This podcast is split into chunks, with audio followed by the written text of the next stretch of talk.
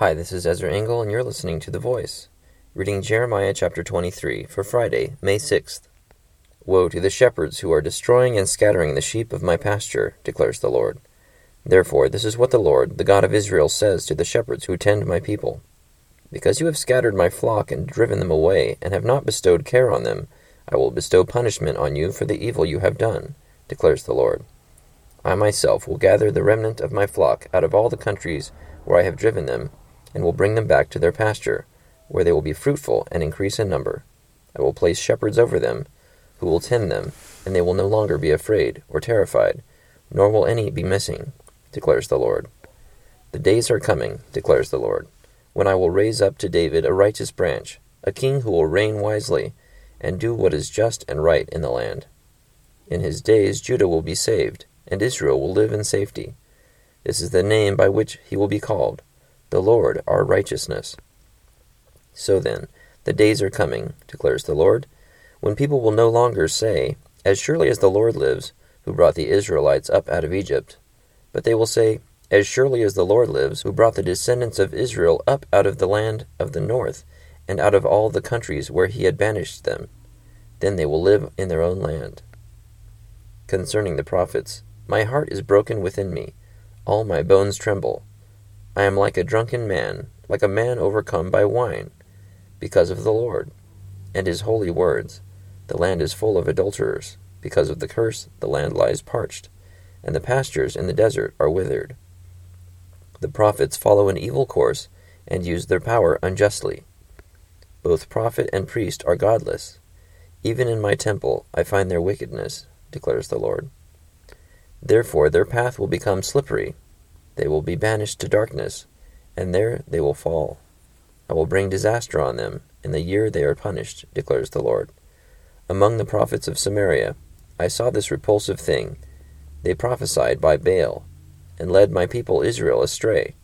And among the prophets of Jerusalem I have seen something horrible. They commit adultery and live a lie. They strengthen the hands of evildoers, so that no one turns from his wickedness. They are all like Sodom to me, the people of Jerusalem are like Gomorrah. Therefore, this is what the Lord Almighty says concerning the prophets I will make them eat bitter food and drink poisoned water, because from the prophets of Jerusalem ungodliness has spread throughout the land. This is what the Lord Almighty says Do not listen to what the prophets are prophesying to you. They fill you with false hopes. They speak visions from their own minds, not from the mouth of the Lord. They keep saying to those who despise me, The Lord says, you will have peace. And to all who follow the stubbornness of their hearts, they say, No harm will come to you. But which of them has stood in the counsel of the Lord, to see or to hear his word? Who has listened and heard his word? See, the storm of the Lord will burst out in wrath, a whirlwind swirling down on the heads of the wicked. The anger of the Lord will not turn back, until he fully accomplishes the purposes of his heart. In days to come, you will understand it clearly. I did not send these prophets, yet they have run with their message.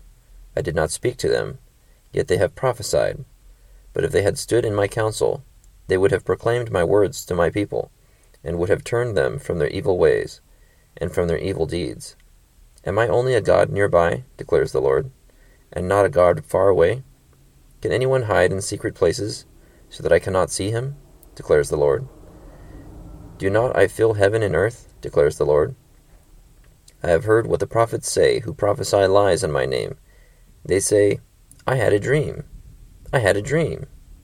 How long will this continue in the hearts of these lying prophets, who prophesy the delusions of their own minds? They think the dreams they tell one another will make people forget my name, just as their fathers forgot my name through Baal worship. Let the prophet who has a dream tell his dream, but let the one who has my word speak it faithfully. For what has straw to do with grain? declares the Lord. Is not my word like fire, declares the Lord, and like a hammer that breaks a rock in pieces? Therefore, declares the Lord, I am against the prophets who steal from one another words supposedly from me. Yes, declares the Lord, I am against the prophets who wag their own tongues, and yet declare, The Lord declares. Indeed, I am against those who prophesy false dreams, declares the Lord. They tell them and lead my people astray with their reckless lies. Yet I did not send or appoint them. They do not benefit these people in the least, declares the Lord. When these people, or a prophet or a priest, ask you, What is the oracle of the Lord? Say to them, What oracle? I will forsake you, declares the Lord.